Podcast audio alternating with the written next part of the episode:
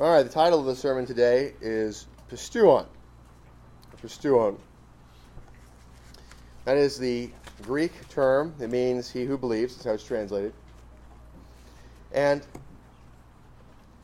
the root of the word is pistis, which means faith. Pisteuon, he who believes, or the believing. Now we are in John 3 still. We've spent a lot of time talking about Nicodemus and the message of the new birth and how that works. And we have already, if you go to page two of the outline, we have already talked about things like, for example, the serpent in the wilderness from the Numbers text. We see that John the Baptist repeats this doctrine of justification by faith alone. And so, what we're told, if we look at verses 15 forward, right, it says that whoever believes in him should not perish but have everlasting life. Verse 16 For God so loved the world that he gave his only begotten Son, that whoever believes in him should not perish but have everlasting life. Okay, so that message is given by Jesus, and we have that message given by John. And again, this is the most clear text about the doctrine of justification by faith alone in the Bible because it is abundantly clear that those who believe are saved, those who do not believe are not. The laying side by side a universal affirmative, all who believed are saved, and then the universal negative, all who do not believe are condemned. So no non believers are saved. Verse 17 For God did not send his Son into the world to condemn the world, but that the world through him might be saved. Okay, so this difficulty, people have a difficulty with the idea that, okay, all that believe are saved, none who are unbelieving are saved. And so, how do you deal with the idea of God loving the world? And at the same time, how do you deal with the idea that there are people who are unbelieving, who are of the world, and are not saved? Okay, and the basic logic of the question looks like this If God loves a person, wouldn't he save them? The answer is yes. Okay, we can have lots of like pretend answers to try to get around that and say he still loves them while hating them forever and sending them to torment forever and seeking their harm forever. And that's a sort of love. That is not love. We, we want to say God loves everybody. We are desirous for it because it is one of the most popular things to say. We say God is love, right? That's what the scriptures say. But we have clear teaching that I have gone over before with you, but this is so contrary to the world that I want you to have it clearly in mind. So look at point five. Okay? God gave his only begotten Son in order that all the nations, the world, not just ethnic Israel, would be saved. So it is not talking about God loving every single individual. It is talking about him having a love not only for Israel, but for the world, so all the nations. So the contrast is between just the Jews, salvation only being for the Jews, versus Gentiles also. And it's the believing Gentiles and the believing Jews that are saved. So, first of all, I want to prove to you look at 5a love and hate are mutually exclusive. I have verses for you here. The most obvious of them is Ecclesiastes chapter 3 has a long list of mutually exclusive things. It'll be like rejoicing and weeping or something like that. These are these are put side by side as time as things that are contrasting. And the point is to say there's a time to do one thing and there's a time to do the, the opposite thing. The mutually exclusive, the contradictory thing. So Ecclesiastes 3:8 says there's a time to love and a time to hate. There's a time of war and a time of peace. Okay, so that's the, one of the obvious verses. For example, we're commanded in Amos 5:15 to hate evil and love good. Okay, so are we supposed to interpret that as not precluding the hating of good and not precluding the loving of evil? Luke 16:13 No servant can serve two masters, for either he will hate the one and love the other, or else he will be loyal to the one and despise the other. You cannot serve God and mammon. So we have this idea of the mutually exclusive choice of a highest master and how you're going to love one, choose one to be the highest or the other. You can't make both equally the highest. And I have a number, number of other verses that help to prove the point at the bottom of the page. You can look them up. Page 3. God does not love every individual. These are verses that make that abundantly clear. The fastest and easiest way to do it is to look at Psalm 5:5. You hate all workers of iniquity. Psalm 11:5. But the wicked and the one who loves violence his soul hates. We have Jacob I loved, Esau I hated. And so this is true that God hates the wicked angels and he loves the righteous angels. For men, we are all wicked, and so we know that the love of God is not on the basis of our own merits, but is on the basis of the merits of Christ. So if he loves you, it's because of what Christ has done. This matters because this defends the holiness of God and the justice of God. God is just. He hates wickedness. He hates the wicked. We deserve his hatred. You will not understand the glories of the gospel unless you first understand that you deserve the hatred of God. Do you believe that? Do you believe that it's appropriate and right that God would hate you? Do you believe that you are worthy of God's hatred? I believe it deep in my soul. I am certainly worthy of his hatred, and there is nothing in me lovely. There is nothing that would make it so that God would say, There is something good in that one. Apart from the work of the, of the Spirit that he has put in me. But it's not a perfect righteousness, it's not sufficient. The only reason for God to view me as lovely, as righteous, as good, is the merit of Christ imputed to me, covering me. That's true of you too. You deserve the hatred of God. I deserve the hatred of God because we are wicked. And we are loved only in Christ. All of those who do not yet have the righteousness of Christ imputed to them, who are not believers yet, God looks forward knowing that He has chosen them and knowing that Christ has already paid for their sins and He will apply the righteousness to them. His election is an eternal love, and His reprobation is an eternal hatred. The condemnation is rooted ultimately in God's purpose of God glorifying himself, and justice is manifest by his hating wickedness. And his mercy, his grace, is displayed by his love of us in forgiveness because of what Christ has done. So look at point C on page 3. Love or favor is the desire for the good of the object. And you can see this in Luke 6, for example. But I say to you who hear, love your enemies, do good to those who hate you, bless those who curse you, and pray for those who spitefully use you. The love of enemies is love is seeking the good of a person, and an enemy is somebody who hates you. So, love your enemies is then defined for us as do good to those who hate you. Do you see that there? Love them, do good for them. Your enemies, the ones who hate you.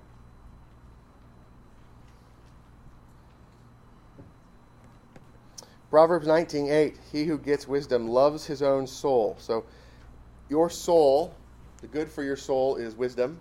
If you care for your soul, if you seek the good of your own soul, you'll get wisdom. That's the thing to get. That's the good for your soul. He who keeps understanding will find good. There's a relationship there proper understanding is wisdom. So if you understand the truth and understand it to be true, that is wisdom. And you love your own soul, you find what's good for your soul. So love is the desire for the good of the object. Page 4 God does all he desires. If he wants something, he gets it. Okay? But our God is in heaven. He does whatever he pleases. Psalm 115. Psalm 135. Whatever the Lord pleases, he does in heaven and in the earth and in the seas and all deep places. Job 23:13. God is unique, and who can make him change? And whatever his soul desires, that he does. Okay, so he does everything he wants. So if he wants to save a person, if he desires the good of a person, is he going to get it? The answer is yes. Okay? This is overwhelmingly not the answer that you will hear in evangelical churches and even Calvinistic churches. You will generally find people trying to find ways to avoid saying what is plainly there. This is very important for a coherent reading of Scripture and for understanding God's purposes and the nature of God. We want to avoid anything that makes it so that God has contradictory desires. God does what he pleases, he does all that he pleases. There are no pleasings that God has that God doesn't do. And that helps you to understand the level of power that he has. And also the wisdom. His infinite wisdom is such that none of his desires contradict. He manages to get everything he wants and is never frustrated. I'm frustrated all the time. You get frustrated all the time? You get all, all the things you want, just all the things. Everything you want always happens without any mutual exclusivity to them. You're a very good chooser.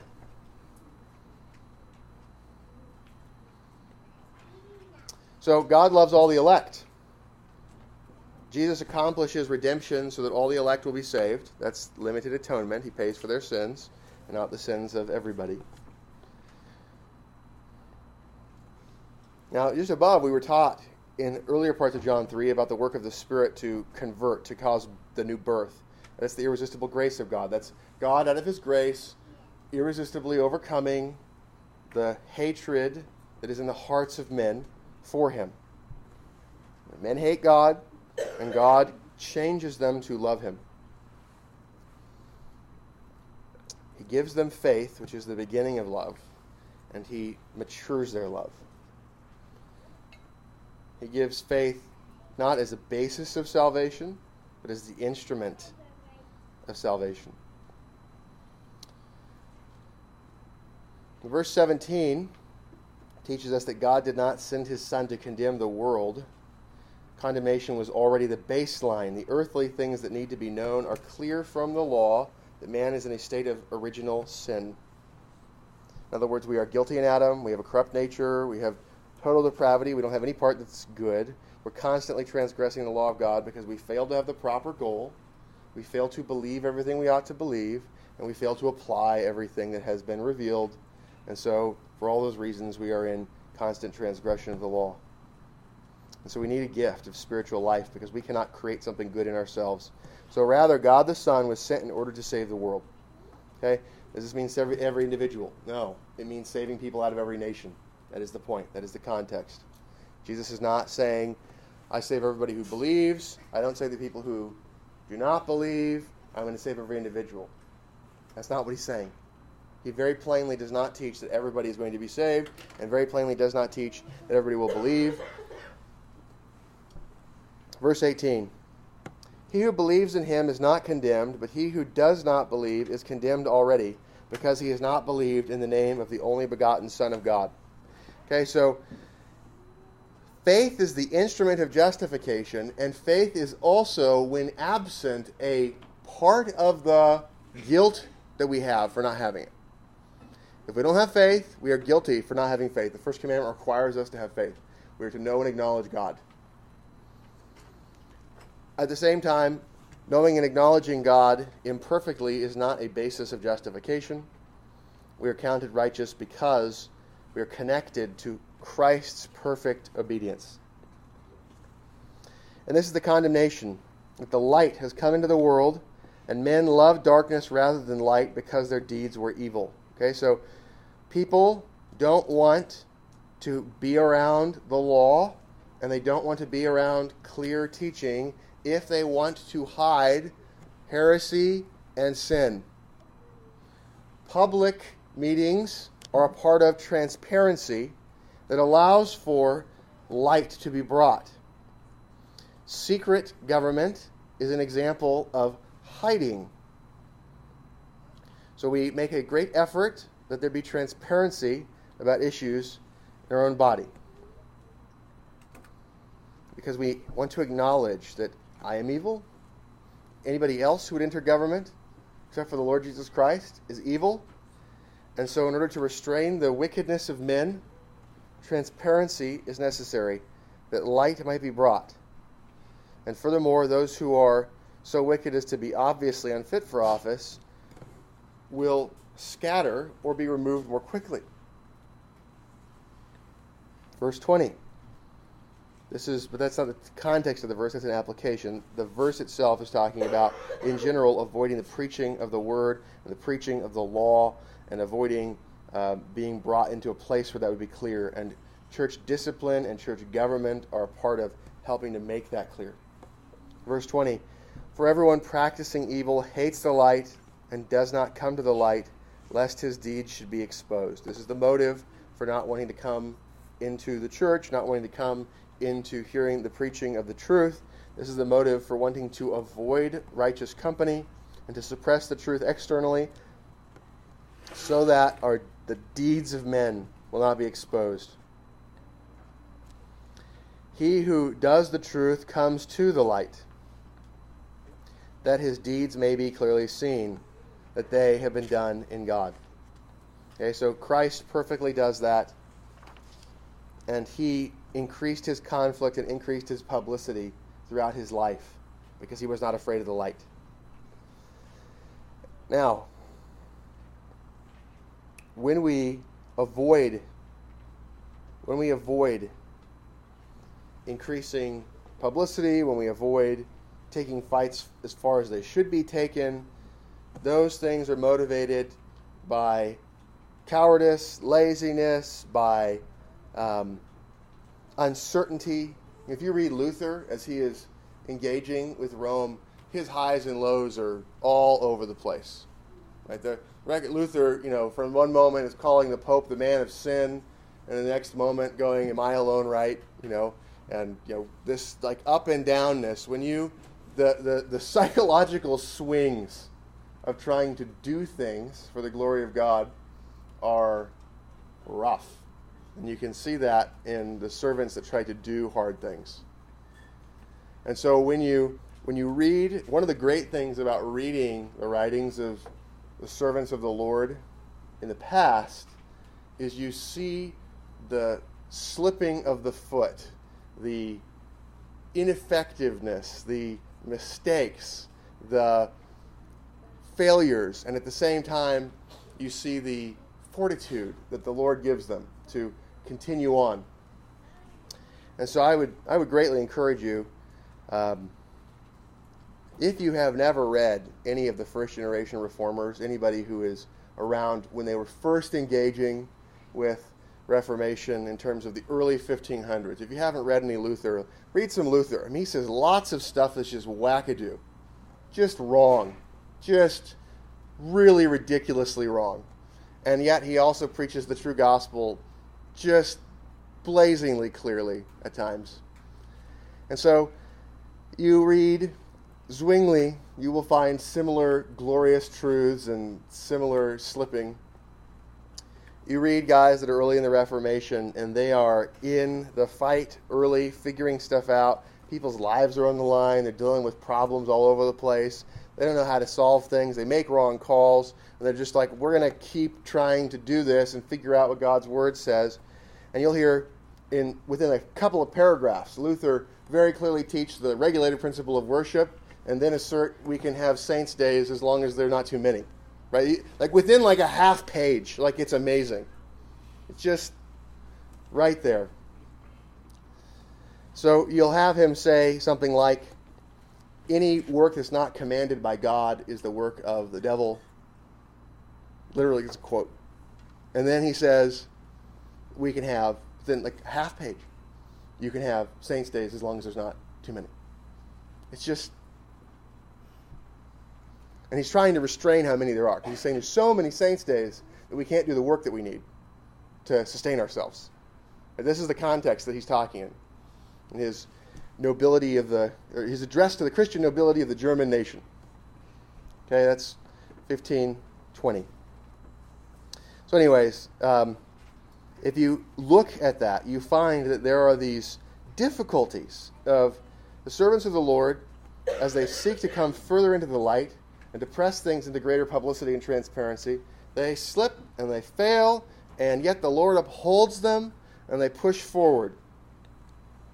And so you can know, reading men like Luther, that, first of all, your theology is probably better than his when he was writing that. Okay, think about that. The Lord has made it so that great men like Martin Luther, in the time of the controversy of the Reformation, probably had less theological maturity than a lot of the people sitting in this room right now. Why? Because we get to stand on his shoulders. Because he was fighting in a context where he would be executed if he clearly taught the solas. And so he's figuring this stuff out and trying to deal with the fact that the scriptures have been hidden and that there is this layering on of darkness that has occurred, and he's trying to figure out how to clean it up, how to clear it up. If you read one of he has three major treatises that were written in 1520. Okay, these are the kind of considered the major treatises of the Reformation, where he kind of kicks off things. This is early on. This is before the Diet of Worms. You have the Christian of a the liberty of a Christian. That one he magnificently displays the gospel in. He has the Babylonian captivity, where he argues against the seven sacraments of Rome in favor of the two sacraments of the Protestant faith. But here's, here's the fun part. In his introduction, he says there are three sacraments the Lord's Supper, baptism, and penance. And then when he's writing on penance, he realizes he's wrong and he's like, this isn't a sacrament. And so in his conclusion, there are only two. This is how fast he's trying to write to publish. His introduction, he thinks there's three. His conclusion, he thinks there's two. Okay, was that a slip up? I mean, like, the introduction says there's three sacraments, the conclusion says there's two. This is still how they are published. Okay, so then you have the address to the Christian nobility of the German nation. And that one, he's trying to say, look, the state of the church is so awful, we need the civil magistrate to come in and to seek to reform it. Okay, so he's writing all this. He's got all this difficulty, and he is, this is before he goes on trial at the Diet of Worms. And so, this work, if you read those, you will be encouraged by his boldness for the gospel. Find them at the free audiobooks on like YouTube. You can find them. Okay, you, you'll be encouraged by his boldness for the gospel, and you will also, you will also be flabbergasted at the crazy things that he says. Okay, so you will find marvelous truths and horrific failures. And the point there, Luther matures. You read his later works, it gets better and better. You read The Bondage of the Will, it's fantastic. You will see his maturing. You will see his improvement. You will see the way the Lord uses and improves things he does. And you will find that with many of the men that you respect. I want you to be encouraged that though you fail, though you slip, the Lord will not let you go. The Lord will grow you the Lord will give you strength. He will help you to overcome the flesh and the world and the devil. And many of those who were Luther's early enemies became Luther's later friends.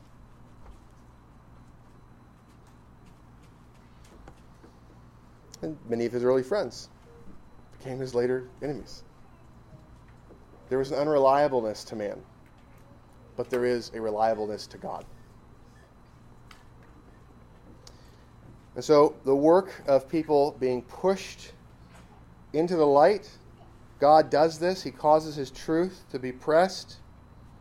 And what He does is He builds up His elect. And we need to remember that the elect are in different stages in this life. Look at the bottom of page 4.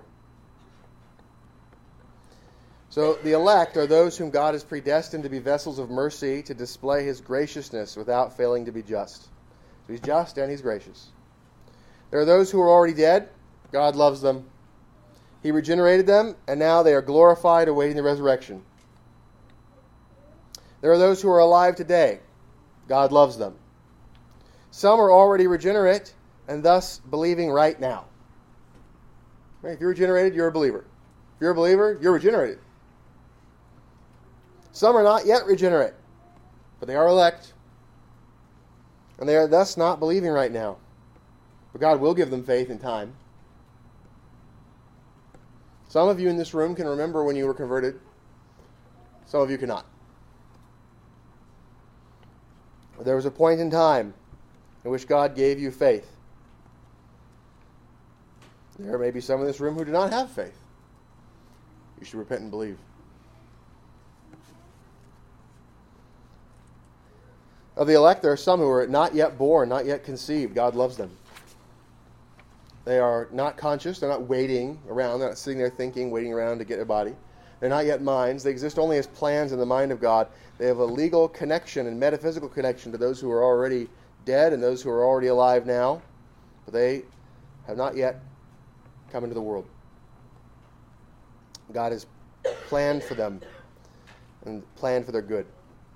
On the other side, you have the reprobate, those who God has predestined to be vessels of wrath, to display his just hatred of evil. And there is the same division those that are already dead, those that are already alive, those that have not yet been conceived.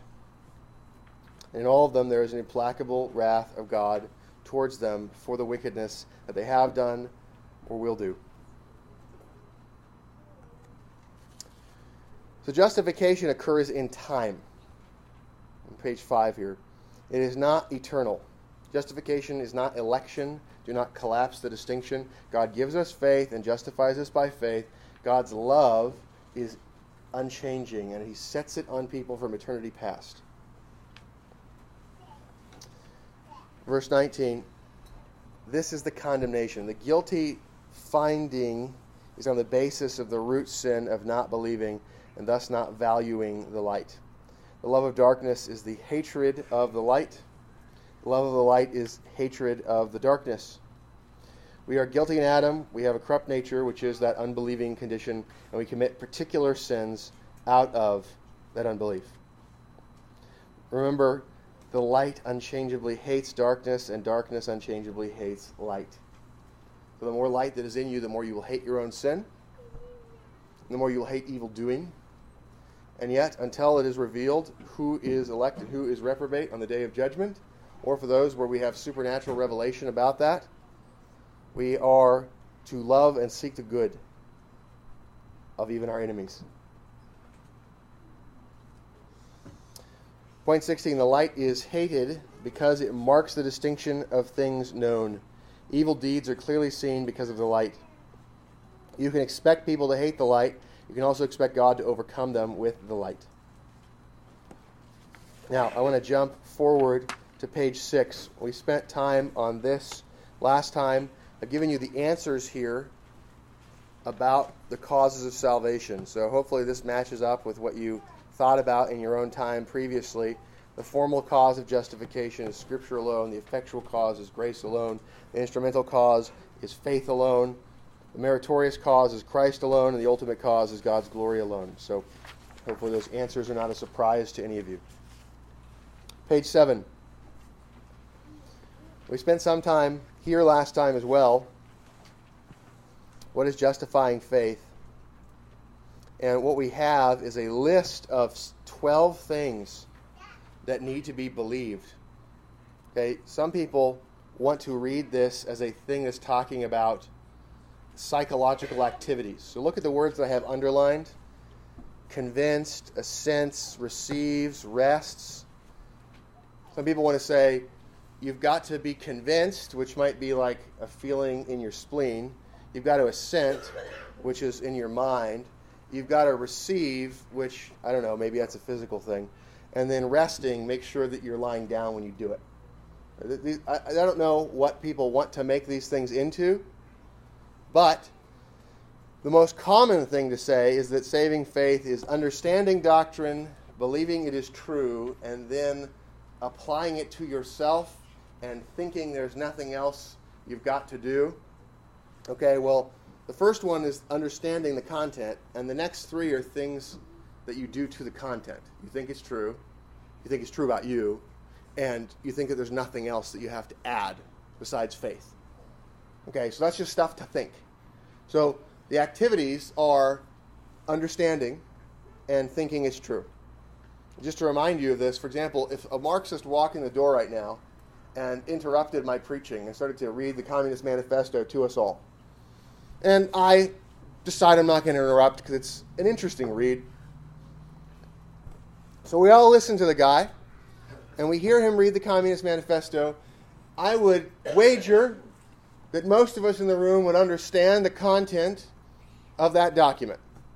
And I would also wager that the people in this room would generally not assent to the content, would not think it is true.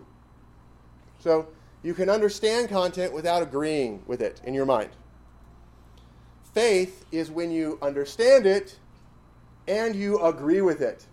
Not just with your mouth, but when you actually, in your heart of hearts, when you internally think it is true. So, saving faith is understanding the gospel and understanding it to be true. Saving faith is understanding what the gospel means and believing it to be true. So, here are 12 propositions we need to believe. You need to be convinced that you're a sinner, that you have original sin in Adam, that you have a corruption of your nature, and that you commit actual transgressions. You commit particular sins. You need to be convinced that your sin makes you miserable. It shouldn't be very hard. Just think about your life choices, right? And you will find that you can find lots of things that you are miserable about. Consider the fact that you are not able to save yourself. You are not perfectly righteous. You cannot pay for all of your sins. You cannot fulfill God's law. And so you find that you are unable to save yourself. You find that there's no creature under heaven that can save you. These are things you have to believe. You have to believe that the promise of the gospel, which is the promise of forgiveness and the promise of reward, that these things are true, that God's not lying. And furthermore, you have to believe that you get them not just because it's true of everybody, but rather you have to believe that it's through Christ. You have to believe what is true about Christ and what's true about Christ's righteousness. And you have to rest on Christ and rest upon his righteousness. What does that mean?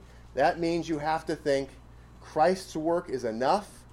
There's nothing else I have to do. You have to believe that Christ's work is enough for your pardon of sins, for you to be forgiven. You have to believe that Christ's work is enough for you to be accepted as righteous by God. You have to believe that Christ is enough for you to be accounted as righteous by God. So God legally accounts you as righteous, and God accepts you and gives you all the benefits of righteousness on the basis of what Christ has done. These are 12 things to be believed. This is content that is the larger catechism's effort to say here is the minimum that somebody should believe to have confidence that they are saved.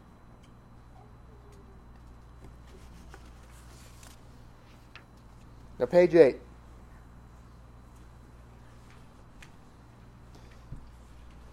I'm going to talk about this one some more next week. I'm going to ask you to spend some time thinking about this. How does faith justify a sinner in the sight of God? Faith justifies a sinner in the sight of God not because of those other graces which do always accompany it. It's not because of the fruit or the good works that are fruits of faith, nor as if the grace of faith or any act thereof were imputed to him for his justification but only as it is an instrument by which he receives and applies Christ in his righteousness. So take some time and think about these questions. And so we'll come back to that next week. Page 9.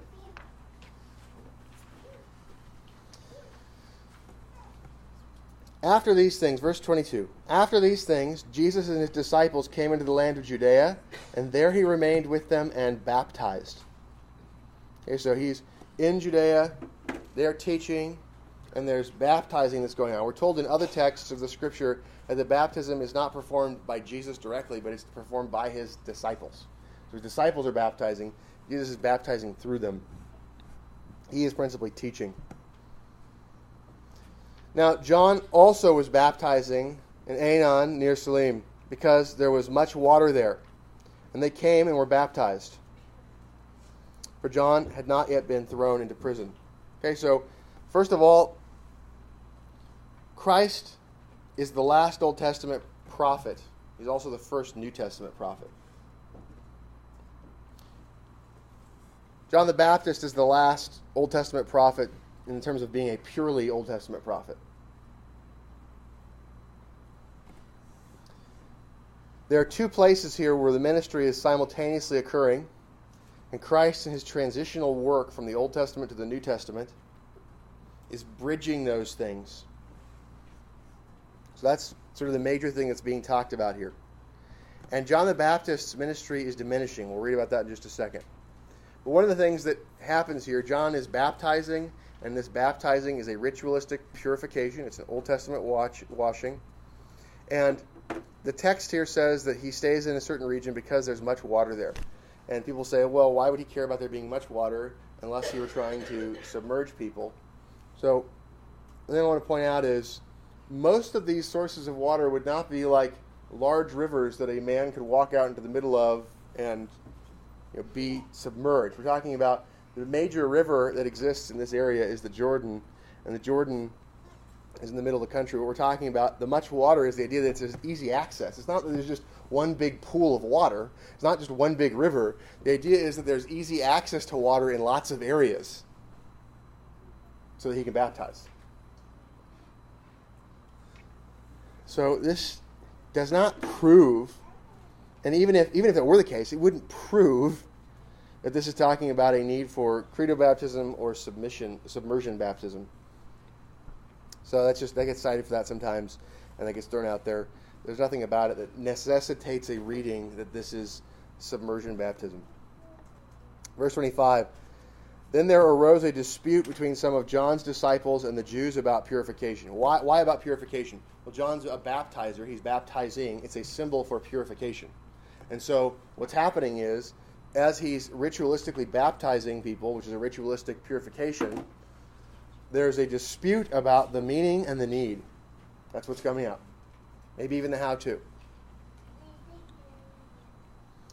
And they came to John and said to him, Rabbi, he who was with you beyond the Jordan, to whom you have testified, behold, he is baptizing, and all are coming to him.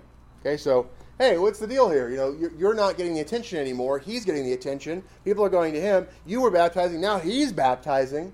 Seems to be displacing you. John answered and said, A man can receive nothing unless it has been given to him from heaven. Now, this is used in two ways here. One, you can't believe what's revealed unless it's given to you.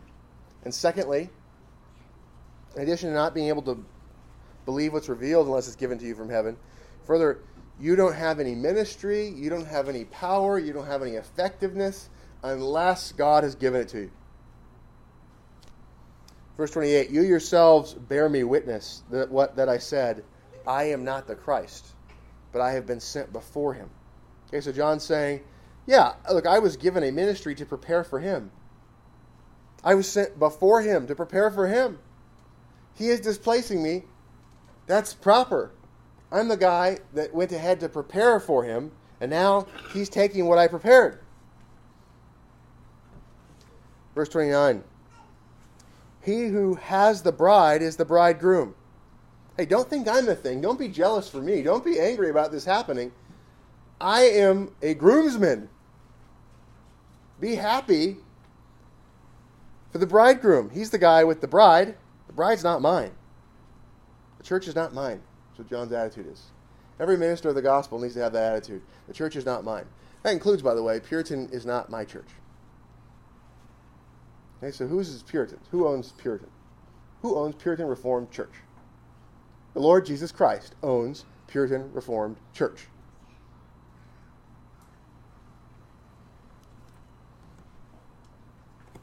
Pretend for a minute that I commit some sin that disqualifies me from office. Or pretend for a minute that I get hit by a beer truck today. It's full. It's full beer truck. There's a lot of kinetic energy in this beer truck. Bad brakes.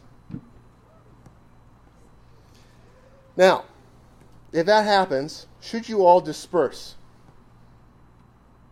Should you all abandon each other? Should you all go look for some charismatic guy to assemble around? He's not going to have as good of a suit, but maybe he's got more charisma. Now, no, what you should do is you should band together, you should keep covenant together, you should work together. If I've been removed because of disqualifying sin, I should humble myself and serve in lower ways, less publicly, and then we should have other men carry the banner to the best of their ability and trust the Lord to strengthen them as they slip and fall and work and fail and seek to maintain covenant and right profession. So, when you think about whose church it is, it's the Lord Jesus Christ church. And you are each other's brothers. Your duties are to each other and to work and to maintain right doctrine, right worship, and right government. He who has the bride is the bridegroom.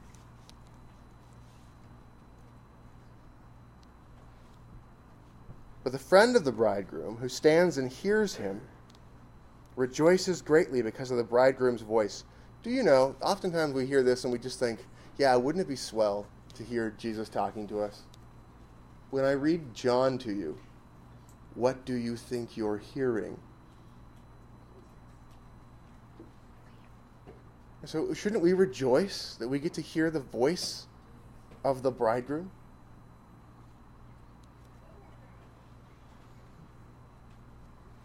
This is John in a positive way, keeping the 10th commandment in a way where he is not covetous, but content.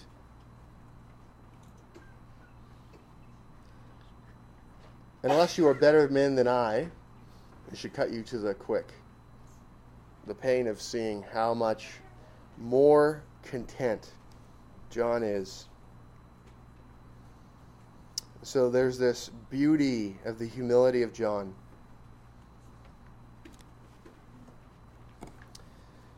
Therefore, this joy of mine is fulfilled. He must increase, but I must decrease. The way Christ is increased in our midst is by seeing his law order and his gifting manifested in a maturing of the church. We see that his rule, not the rule of any other, is maximized. And we see that the gifts that he has given to the church are put to good use. He who comes from above is above all. Christ is above all. Your loyalty is to him. He is the King of kings and Lord of lords. He is the head of the church. He is the reality that husbands are a type of. And he is the perfect man that every individual seeks to follow. He who comes from above is above all.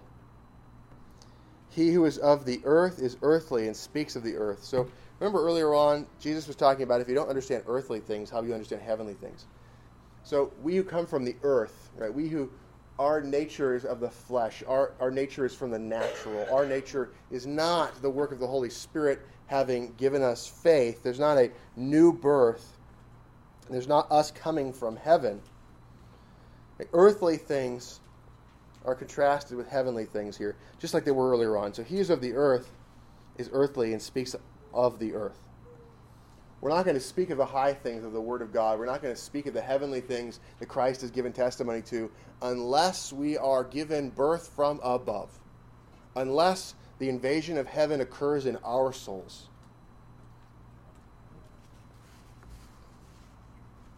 Remember John 3:13 says no one has ascended to heaven but he who came down from heaven that is the son of man who is in heaven. He comes down and he speaks because he knows he has witnessed he who comes from heaven is above all.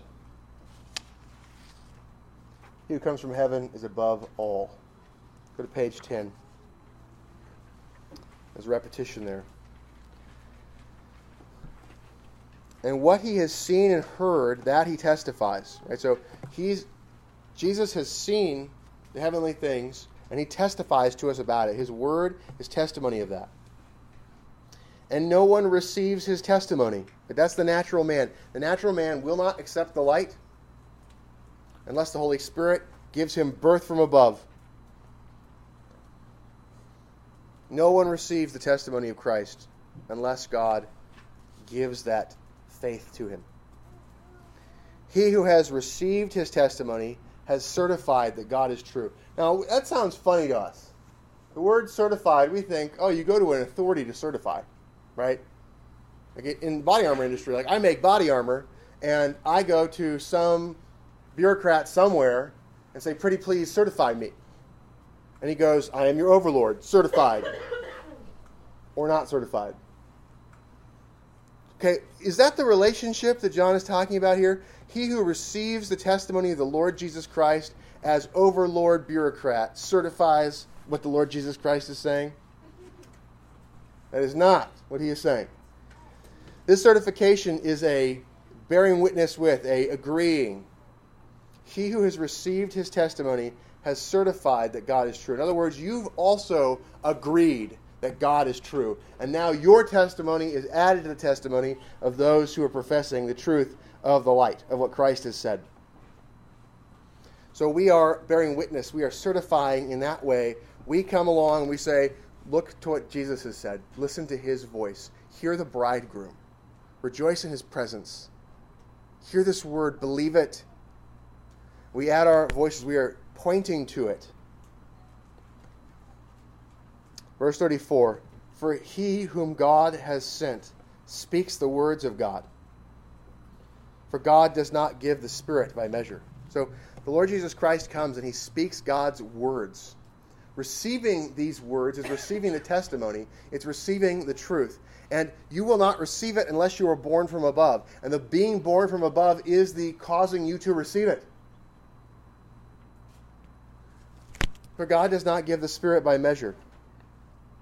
In other words, when you give something by measure, you're going, well, you can have 12 ounces of this. Here's the thing that measures that. I'm pouring it out. Giving it without measure is like taking the container and just going, here, here you go. Here's some more. But this is no measure. He is not going to stop giving it. He is not giving it in, in, in little driblets. He is just pouring it out he gives the truth. So we have in the scriptures, we have the whole counsel of God. It is without measure. It is something you're not going to get to the bottom of. You're not going to complete it. Now you can understand and believe the particular parts, but you're going to keep adding to it. And so you need to keep plumbing the depths. You need to keep taking the measuring line and realizing your measuring line is not big enough. We're going to need a bigger measuring line. And so that desire to keep going is something that we need to encourage in each other. The Father loves the Son and has given all things into his hand. He's given all things, he's given all authority, he's given all of the truth, and there's this without measureness to it, and he is giving that stuff to us. He who believes in the Son has everlasting life. Like, we have life and we have it abundantly and we have it forever. And life is that word. And he who does not believe the Son shall not see life. Hey, not going to see the kingdom, not going to enter the kingdom, not going to see life. But the wrath of God abides on him. What is wrath? Wrath is hatred. What is curse? Curse is harm. The wrath of God abides on the one who dies in unbelief. This teaches us, again, justification is by faith alone. And it teaches us that God, not based upon anything in us, but for his own glory, he chooses whom he will save. And he chooses whom he will condemn. He does both for his glory. Comments, questions, objections from the voting members and those with speaking rights?